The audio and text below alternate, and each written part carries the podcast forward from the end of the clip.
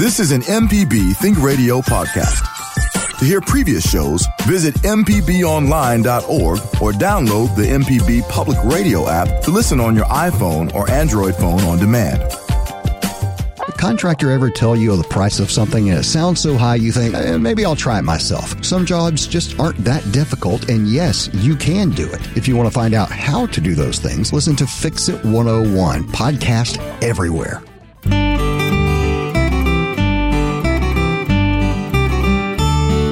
From MPB Think Radio, you're listening to Creature Comforts. It's the show all about your animals and the animals around you. Kevin Farrell here with Dr. Troy Major, veterinarian at the Animal Medical Center in Jackson, and Libby Hartfield, retired director of the Mississippi Museum of Natural Science. The term urban wildlife may conjure up thoughts of squirrels and birds in one's backyard, but it also encompasses creatures like raccoons and possums that tend to emerge mainly during the night. Even the sight of a deer near your residence or workplace could be common urban wildlife. Joining us today, our guest for the hour, Dr. Adam Rohnke from the Central Mississippi Research and Extension Center at Mississippi State University. We're going to delve into the topic of urban wildlife and how to safely observe the natural world. Also, Dr. Major, as usual, is on hand to answer your pet questions. Libby still joins us remotely. She's eager to hear your recent encounters with nature. Email animals at mpbonline.org. And if you miss Creature Comforts on Thursday, we always like to remind you that it repeats every Saturday morning at 6. So, good morning. Uh, Libby, why don't we start out with you? What are you seeing uh, out outside your window here these last few days? Right now, I've got Anna's hummingbird outside the window and California scrub jays, American crow, I've heard this morning, red breasted nuthatch, lesser goldfinch, some spotted towhee, black capped chickadees, cedar waxwings, dark eyed junco, and a mourning dove. That was my my morning. But uh, several of these birds I would have heard probably if I was in Mississippi. So it's again um, an interesting morning. We spent uh, a good bit of time outside this past week, but it's been hot here. Uh, the heat wave did catch up with us. so we we've had excess you know, in excess of 100 degrees for the last wow. three or four days. Yeah, which is more unusual here. And so many people don't have air conditioning here that um, it, what we do is look for the coolest place we can go outside. And for us, that was heading to the coast and the coastal range of mountains. So we went to Mary's Peak we had good friends visiting, and of course, we had told them about the cool weather out here, of course, and uh, they weren't able to escape the heat from, in, from Mississippi very much heading west, but uh, they at least got some cool mornings and evenings and got to see a lot of new scenery. So we took them to Mary's Peak, which is um, it's just a 4,000 foot peak, but that makes a big difference when you're talking about a 105 degree day, and we got up there, and it was um, maybe 80, you know, 75 to 80. So that was a fun time, and we took great long walks and saw a lot of things. Uh, walked in some beautiful old growth forest made up of Oregon oaks, and uh, there was a lot of blue, blue spruce and Douglas fir, and um, beautiful place. Of course, and lots of rock which was fun. And we went to um, Falls, which is um, the Alsea River is a, a, major river close to us, and we boat on the river. When we um, one of the days we went to the coast, we took the boat and went crabbing on the the mouth of the Alsea River, just as it pours into the um, bay there, and then further into the Pacific Ocean. So. Uh, we saw a lot of harbor seals and pigeon guillemots and western gulls, so um, different habitat. And then one day we spent on the beaches with the um, grandsons, with the, the two year old and the seven year old. So we walked on the beaches and um, played in the sand there in Newport, and it was also cool. So we've had a big time in spite of the heat. Well, that's good. It's always good to be able to try to keep busy and keep having adventures uh, despite the heat. And it's I'm unfortunate that it did catch up with you. Uh, we it's funny to me because uh, when the temperature is like 110 degrees or whatever it is, 105, when it gets down even to say 80 degrees, we're all convinced ourselves, oh, hey, this is very pleasant, you know. So it's funny. Uh, I went out on my walk the other day and it was 80, and I thought, hey, this isn't really too bad. So it's interesting how easily humans can adapt sometimes to uh, different uh, temperature fluctuations. This is Creature yes. Comforts on MPB Think Radio. Got a couple early callers on the line, so why don't we go to the phone starting in Natchez? Francis has called in today. Good morning. You're on the air with us, so go ahead. Yes, sir. Uh, thanks for having me on. My question is I killed two of the biggest snakes I've ever seen, or, uh, you know, in my life. And, you know, they were in the position of the mating position. You know, when I saw them, they were curled up in the air. And my uh, and a friend of mine told me it might have been two uh, males fighting over a female. Is that possible? And if so, how does the male snake, you know, how do they fight over females? Um, Adam, any thoughts on that? Well, I was hoping we were going to start off with a bird question because that's my repertoire, but uh, uh, it could have been a, a, number of things. I will admit uh, snakes are not to my strong point, but I have a couple colleagues that uh, are probably answering it as they listen to this. Um, it, it, could have been a, a, number of things, but I, I will will say. Um, you know we're a big proponent of uh, trying not to, to kill snakes if you don't if you don't have to. Obviously, if it's an immediate threat to family or friends uh, or even pets, um, it's understandable at that point. But uh, more people end up usually getting bit. Uh, um, in the process of, of trying to do that, but I do understand the general fear of, of snakes. Um, but uh, I can't directly answer that. This, uh, I don't have enough experience, but maybe Libby can address it. Any thoughts, Libby? Well, I can say that it um, may have been more likely this time of year to be mating snakes. If you watch them a little while, yeah, and that's that's what I kind of would suggest to Francis when when uh, snakes are in engaged with one another, they're no harm to you. So it, it's a good time to kind of watch at that point and see what's going on, and then we'd know more about about what was happening that day, but there was a good chance that it was two mating snakes if they were entwined, uh, particularly if they were in the branches and they they um, wrap their bodies around each other, and um, it generally goes on for a while, and uh, you you get a so you get a good chance to ID the snakes when you find them in that condition. I know that occasionally two large male snakes will fight. But um, if you watch for very long at all, it kind of becomes evident that this is aggressive because there is striking, and even if they are not actually biting each other, there's there's sort of a, the mock fight that that looks pretty violent. Yeah, I don't know if you guys remember. Um, I appreciate you bringing this up, Francis, because in uh, two, two, 2020, there was a like a rare sighting of these timber rattlesnakes fighting, and a guy caught it on cell phone camera. Um, do y'all guys do you remember that? It was like September of 2020.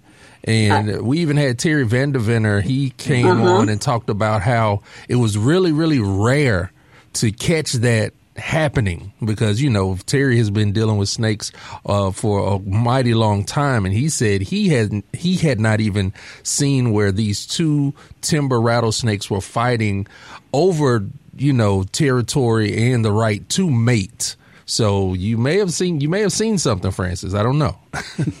yeah, that's what I would say. Next time, um, don't be quite so quick to take those snakes out, and you might um, you might develop a an interest in them.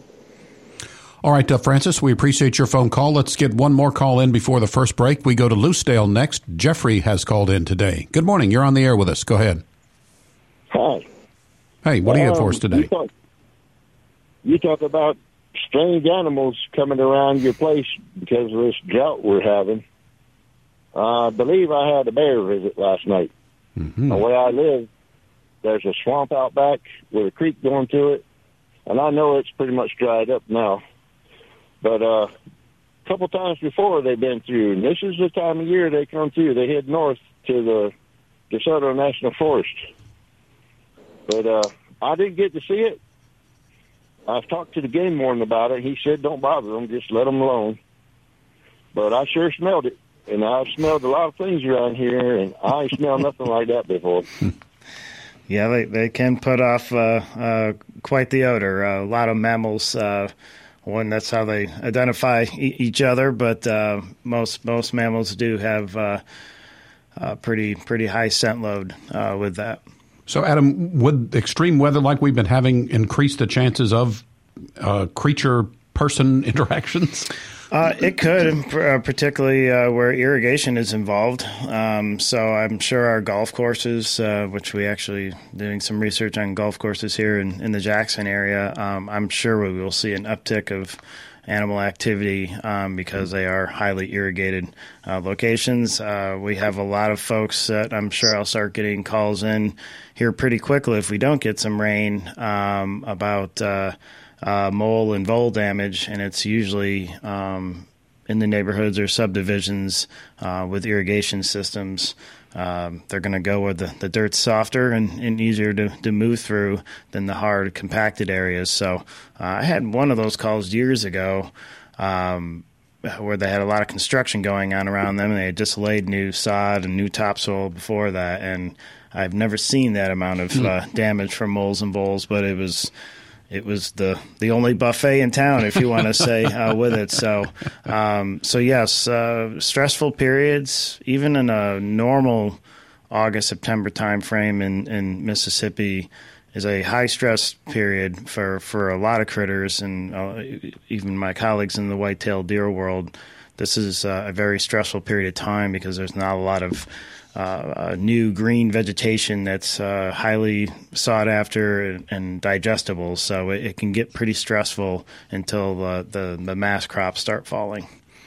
So before we delve into things with uh, Adam, we are talking about uh, urban wildlife. And Dr. Major, maybe a couple of instances where our pets encounter urban wildlife. Maybe one of the more common ones would be uh, snakes and a curious dog, perhaps? Absolutely. we've seen several snake bites within the last two weeks, and uh, usually it is because of curiosity. Uh, and most of these uh, encounters have occurred in the morning when it's relatively cool. Of course, you know, in the past we've had what mornings that were in that mid 80s or more. But uh, the dog goes out, goes to the bathroom, and there's a snake out there. So he look, checks it out, and he gets bitten on the foot or on the on the nose. So yes, we've seen an increase in that one interesting thing that uh, I observed or read is that a lot of the copperheads they love the cicadas, hmm. and they will literally climb a tree to get to a cicada, and they will feast on those.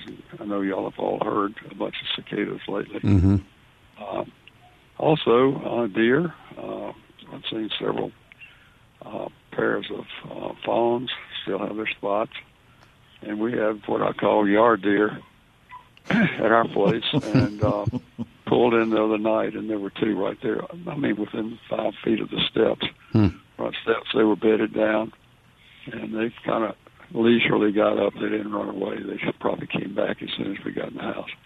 But anyway, it's just uh, one of those things that uh, the dry weather. Oh, incidentally, I know people may not appreciate this or not, but uh, we do have a sprinkler system. I try not to run it too often, but, but um, there was a squirrel laid out flat in the driveway, enjoying the sprinkler going over him. and you could tell he was kind of rolling around and probably drinking as well as it came by. But it was really amusing to watch. It's a big squirrel, and he was just laying out under the sprinkler. So, one of the other ones that cat owners might be familiar with is when the cat brings them home a present in the form of a mouse or a bird that they might have caught in the backyard. Um, and obviously, this is something the cat is doing as a like a, an offering, I guess it is. Are pet owners should we be worried about disease, or how would you handle that if you, if your cat brought you something like that? Well, cats cats can bring up a small snake as well. Uh, so there, there are all kinds of things. I, I have, I wonder exactly what's going on. It seems like almost that they are presenting it for an offering uh, to their pet owner, and sometimes they wind up with it inside the house, especially if there's a uh, pet door. in general, I'd say that you're not uh, exposing yourself to too much disease. The birds should not have anything. I would think uh, now that bird flu has kind of dissipated, uh, there's all kind of things that could happen, and uh, I would just say safely dispose of whatever the cat brings into you. Uh, put on some gloves. Most everybody has gloves in the house now, and uh, just uh, humanely dispose of it. This is but, uh, is, it, is it offering? I don't know.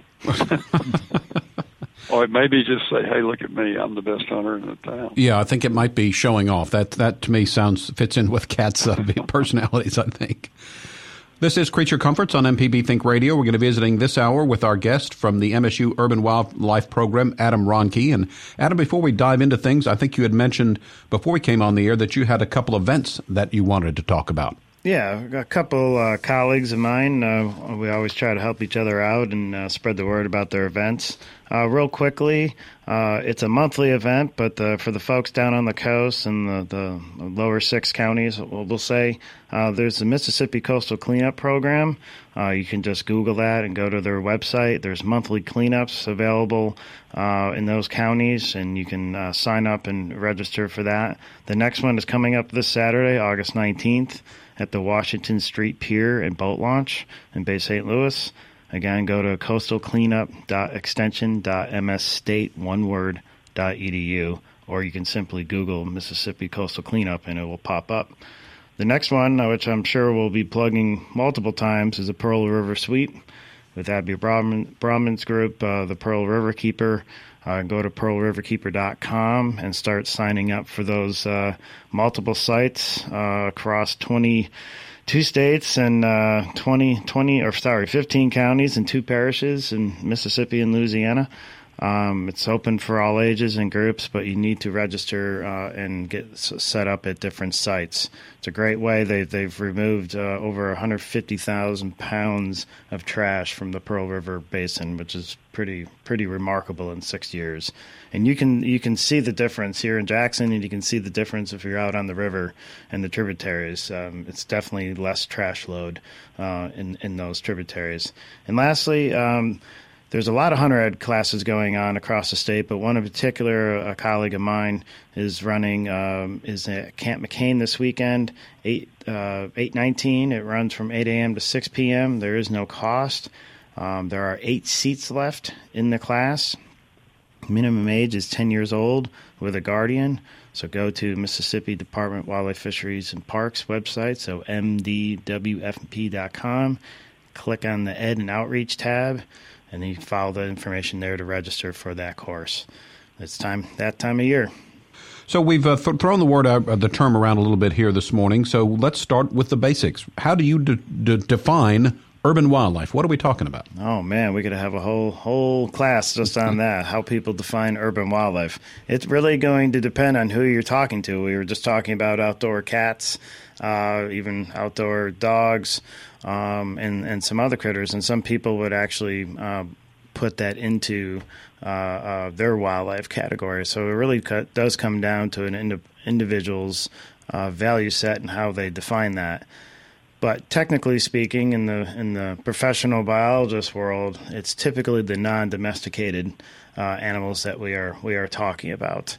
Um, so many of which you've mentioned uh, gray squirrels are doing excellent in Jackson, Mississippi. Um, eastern gray squirrels, particularly. Um, we have fox squirrels, raccoons, uh, opossums, white-tailed deer, um, but we have some of the other ones that people don't necessarily associate with with uh, urban wildlife. But we have coyotes in the Jackson Metro. We have bobcats in the Jackson Metro. We have alligators all through downtown Jackson and Jackson Metro, with the Pearl River. Um, so we have a lot of unique wildlife uh, here in, in our largest metropolitan area of the state. And I think it was uh, several, maybe a couple of months ago, that there was an alligator. I think it, uh, I want to say in Flowood somewhere that had blocked off traffic and everything, and yeah. they had to kind of get yes. him out of the way there. Yep. So, yep. Uh, unusual at first, but maybe not so unusual when you mm-hmm. when you stop and start to think about it. So, um, what what sort of information can we glean from studying the populations of these urban uh, of urban wildlife? Yeah, I kind of uh, simply stated as the good, bad, and ugly of of, of wildlife. Um, we're actually conducting some listening sessions right now across the Jackson Metro with municipalities and and homeowner and neighborhood associations. Um, and often the conversation will start with what we would call conflict situations. Um, you know, uh, uh, Canada geese uh, defecating on golf courses or people's front lawns or being aggressive in that way squirrels chewing and getting into the attic. Um, actually, somebody mentioned bats getting into the parking garage here at uh, MPB Studios, uh, things like that. So it tends to gravitate that way.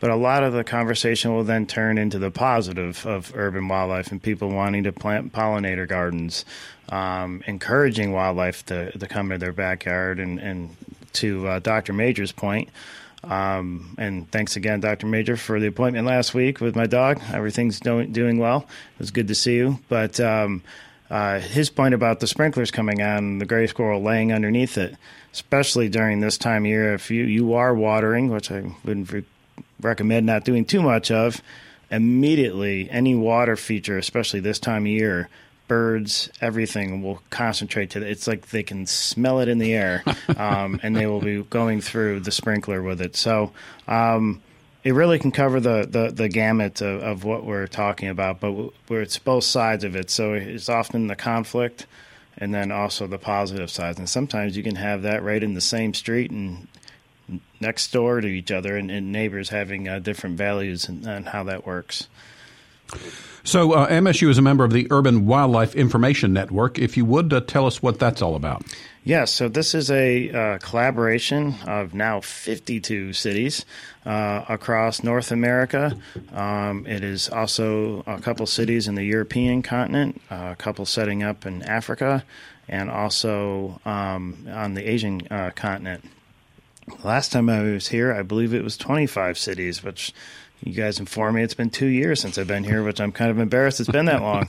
Um, but uh, so this is a collaboration of hundreds of, of uh, biologists, educators, uh, and all different types of natural resource professionals, urban planners working together on a unified research plan um, to do a monitoring program using wildlife cameras. People call them deer trail cameras uh, typically. Um, on a, a uniform approach uh, across our cities at a standard time of year, multiple times a year, and then putting all that information together to where we can start running analysis uh, on that information to understand certain species behavior or their occupancy rate in different types of uh, habitats like golf courses, uh, parks, schoolyards, other green spaces like nature centers or right of ways, undeveloped land, and how does that fluctuate across the different cities, for bigger cities, the smaller cities, or even just the rural urban gradient within a city? How does what does the uh, urban wildlife population look like down at Smith Park in downtown Jackson, our most urban area, out to say Canton? Uh, or Gluckstadt where it's being developed, and how does that change? So, some of those simple questions, but also plugging that information into looking forward. We're talking about the good, bad, and ugly of wildlife. Where we're hoping to go over the next several years using that information and also um, social information to start building out predictive maps to where we can actually help decision makers maybe do some uh, preventative instead of reactive uh, um, I want to say maintenance, but management uh, to try and reduce some of those conflict issues.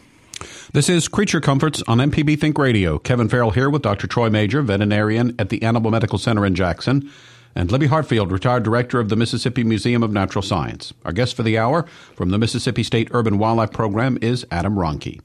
If you miss any of today's show, you can subscribe to the podcast using your favorite podcasting app, or better still, download the MPB Public Media app for your smartphone. That way you get to listen to all the local MPB Think Radio programs on your schedule. You can always send an email to animals at mpbonline.org.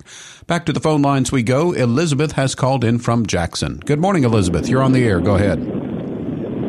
Good morning. Thanks for taking my call. Um, we have an outdoor cat. He's a rescue cat that has refused to live happily as um, an indoor cat, and so we have accommodated. And he he does just fine. He stays kind of right in our front yard and on our front porch, but that means that we're feeding him on the front porch, and it appears that we're feeding half of our neighborhood's raccoons and possums as well, along with them, which we actually have fun, you know, watching on our on our security camera. We watch the party of raccoons that comes throughout the night, but they sure do make a mess. And my question is, um, are we doing a disservice to the raccoons and possums by letting them um, eat their weight in cat food? And is there any danger for our cat in sharing um, a food and water bowl with these um, raccoons and possums that come throughout the night? Uh, from the wildlife side, I will give the simple answer yes, and I'm going to kick it to Dr. Major to talk about uh, first the interaction between those critters, and then I'll come back in. Yeah, so Dr. Major, is it a worry when our pets are sharing uh, food bowls with wildlife? You know, it's a common practice in parts of Jackson, I know, uh, but it's not a good thing. Uh, the raccoons are coming to a food source, they're cute, they're amazing. I saw a litter of, I think, five run across the road yesterday afternoon. They were pretty good sized little raccoons, but they were all together like a pack. Um, the problem is this uh, raccoons can spread disease. And uh, specifically, one of the diseases that's most commonly spread is leptospirosis, which can be spread to humans as well. Uh, as you mentioned, making a mess, they tend to urinate, defecate in that area as well where they're eating, and it can be a possible potential problem. Uh, the problem is you're putting out food, and they're enjoying it, and uh, I'd have to uh, defer to Adam from that standpoint. That it's really not advisable to put out food, whether it's a deer or other animal, uh, just to see it eaten for your pleasure.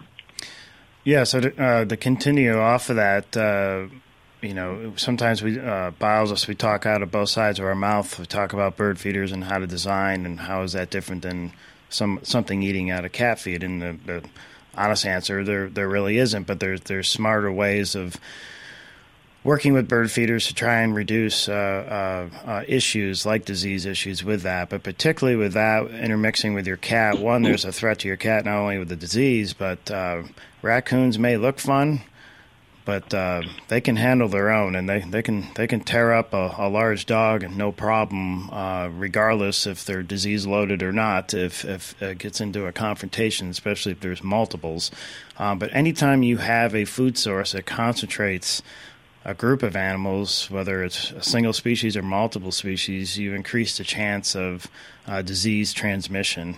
Um, so again, that, that comes back full circle to what Dr. Major said. Um, and also, you're habituating the animals and the young of this year and potentially the young of the next year. Uh, they get used to that food source, and if you happen to be out filling that bowl or out on, on the deck doing that, and they uh, associate you with the food, they may become potentially quasi aggressive, maybe not in a quote unquote mean way. I'm kind of anthropomizing. Anthrop- I can't say that word all of a sudden. Anyways, you know the word I'm saying. Um, um, but it, it, just really sets up a situation where it could become a danger to yourself. And bottom line is, uh, going back to the bear world, uh, a fed bear is a dead bear because um, usually the uh, professionals will have to come in at some point to remove those those animals because it can become a danger to the public. So my recommendation would be to try to train the cat. I would love to get them inside, but I won't get on my soapbox with that. I understand once they're out, it's pretty hard. But if you could feed them, feed the cat at certain times of the day or inside the garage, let them eat, and then pull that food up and routinely clean that area, um, I think uh, you will lose the enjoyment of your raccoon watching, um, but uh, it's probably best for all uh, to approach it that way. Adam, yes. Uh, one of the things we've seen and heard of, I haven't experienced myself, but remember if you have a pet door, that a raccoon can come Mm-hmm. on in the house and they can do a tremendous amount of damage searching for food, just uh, wrecking the house. So Very good point. thing. Yeah. You would rather not be feeding and encouraging uh, the raccoons. And my suggestion, and you might not agree, but I'd say that if you feed the cat during daylight hours, uh, uh, noon, early or early in the morning, uh, I think, and take the food up, you'll, you'll reduce the risk of the raccoons uh, eating at that place. Yeah, d- uh, definitely. I, I think that would help. Uh, the, anything is better than leaving it out there all the time. So, uh, Adam, do our stray dogs and feral cats uh, counted for when it when it comes to uh, urban wildlife study? Yes, we don't necessarily count them as wildlife, but they have a lot of impact on urban wildlife behavior, uh, often um, avoidance um, uh, for a lot of our critters. So we do count them uh, when we are going through our, our camera trap, what we call camera traps, uh, our trail camera data. Um, our volunteers that are uh, combing through those and identifying uh, the critters in there, we do identify domestic animal presence and activity in the area because that can influence whether white-tailed deer is in front of that camera or not for a period of time after that. And there's been studies on that, and also other human activity in in parks, if uh, or off of trails. Uh, there's been studies on uh, the effects and how far out from that trail um, um human presence can have on on uh, not only just general wildlife behavior but specific species and how they respond to that. And that's also why some areas restrict having uh, dogs on trails because they've even found that they can even have a more of a confounding effect uh, on that, especially if they're off leash. Uh, so uh, some of those uh, rules and, and public areas are set up based on uh, research data that are showing that, and they're trying. They have an overall mission to protect the resource, which includes wildlife. So, I know it can be annoying uh, sometimes not to be able to take your dog on those those trails, but there's often a reason uh, for it.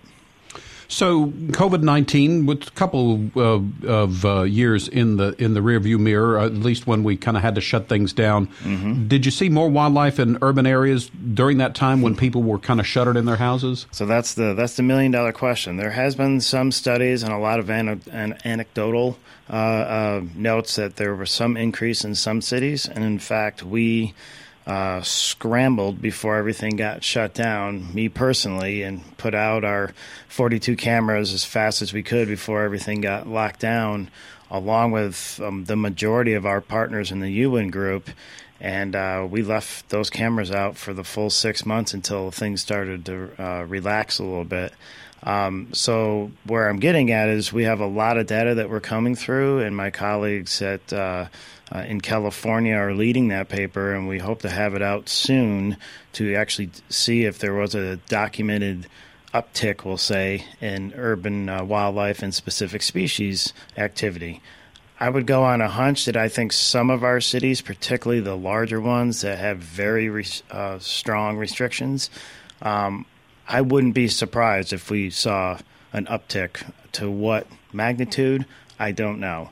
Um, we'll have to let the data tell us that. Here in Jackson, I'm going to go out on a limb and say we may see a little difference, but maybe not much. In fact, it could go the other way because people were using a lot of green spaces at that time because it was safer to be outside and spread apart, so it could actually had a negative effect. In fact, I remember putting out uh, one of our cameras at one of our local uh, uh, Jackson parks, and I had never seen so many people in the park before, and I've lived here for 19 years, and I went, well, this could be interesting. Um, so we're we're still working on that. That's the only problem with camera data. It takes a lot of work to process it.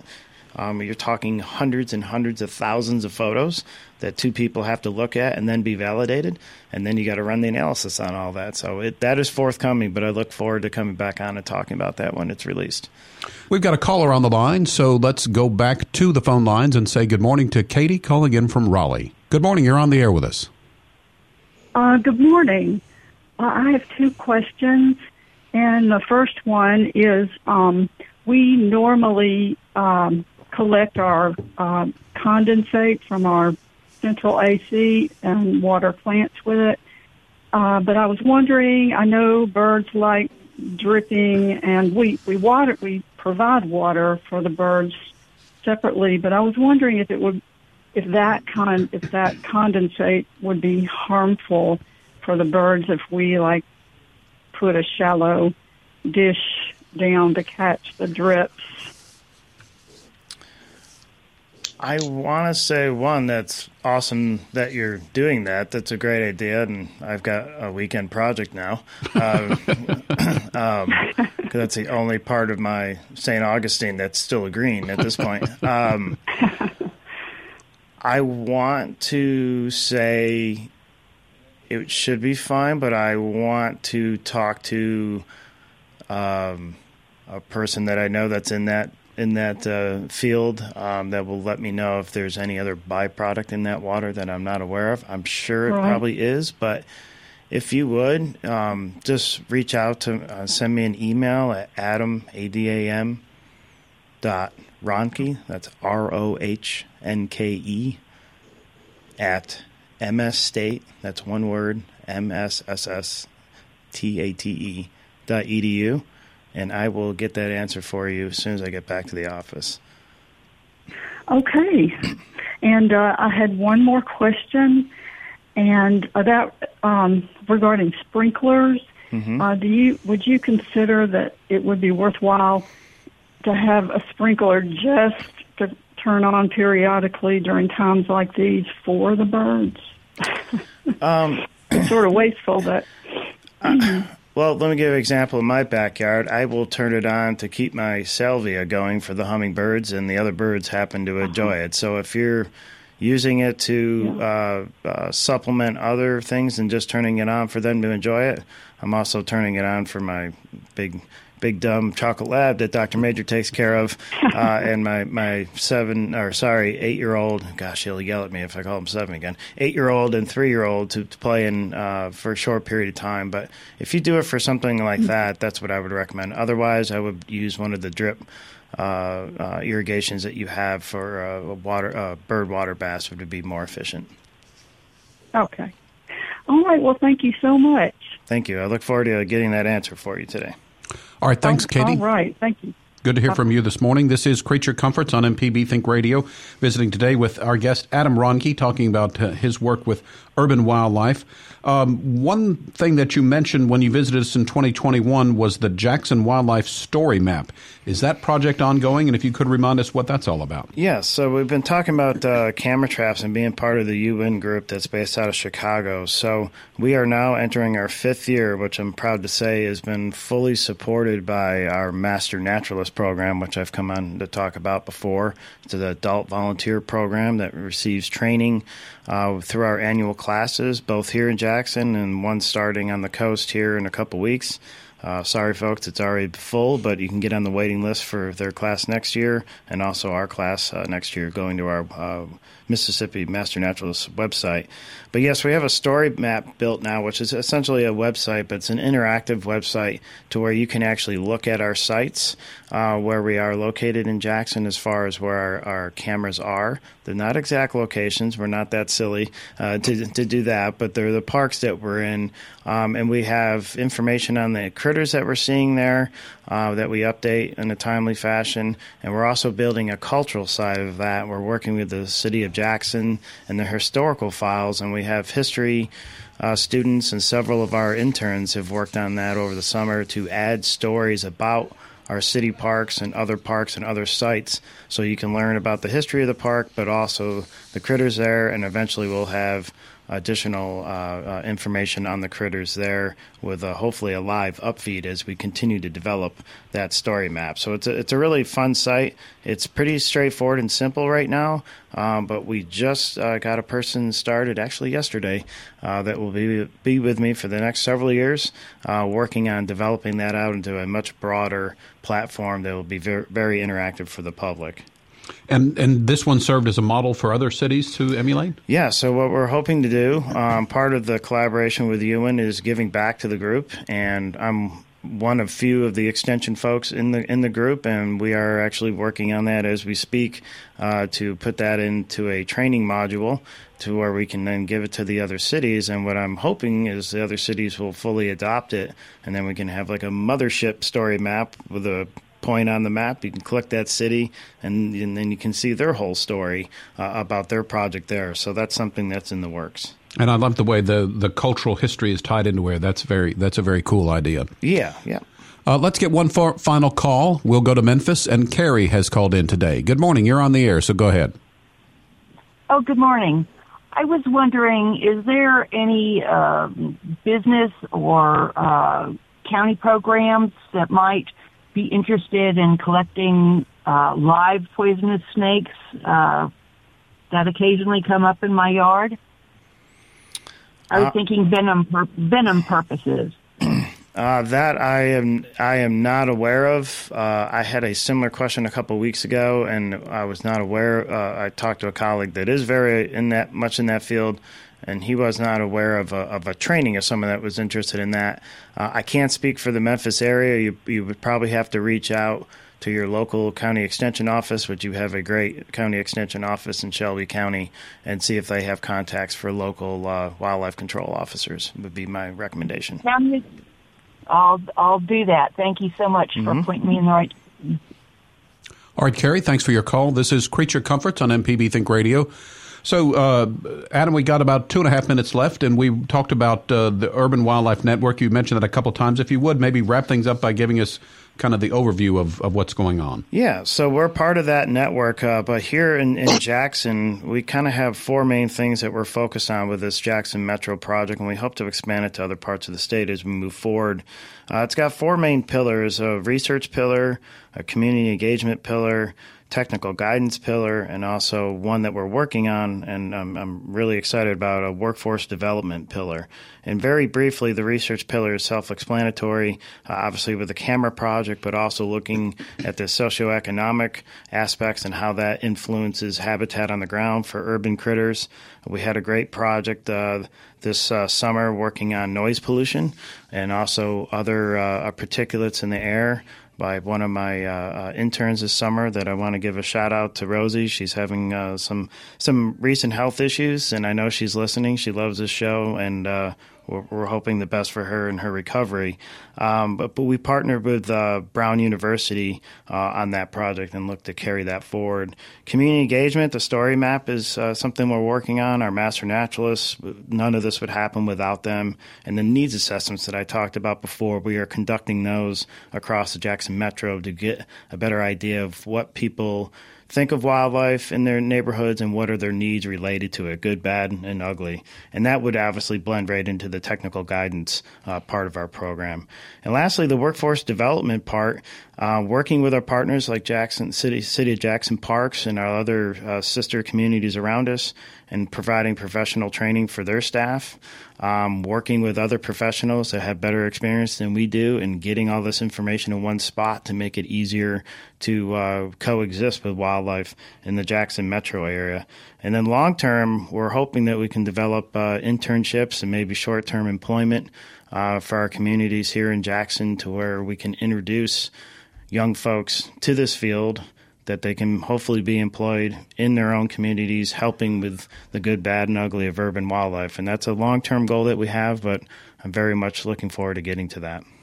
And also, say maybe to wrap up, to say if you encounter urban wildlife uh, in your area, your yards, that sort of thing, observe at a distance. Observe at a difference, yep. And check out our story map. Just Google Jackson Urban Wildlife Story Map, and it'll be the first thing that pops up. All right, that's going to wrap us up for today. Creature Comforts is a production of Mississippi Public Broadcasting Think Radio, funding provided in part by generous contributions from listeners.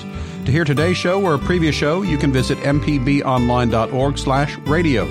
Our show is produced by Java Chapman, and our call screener today was Adam, uh, Abram Nanny.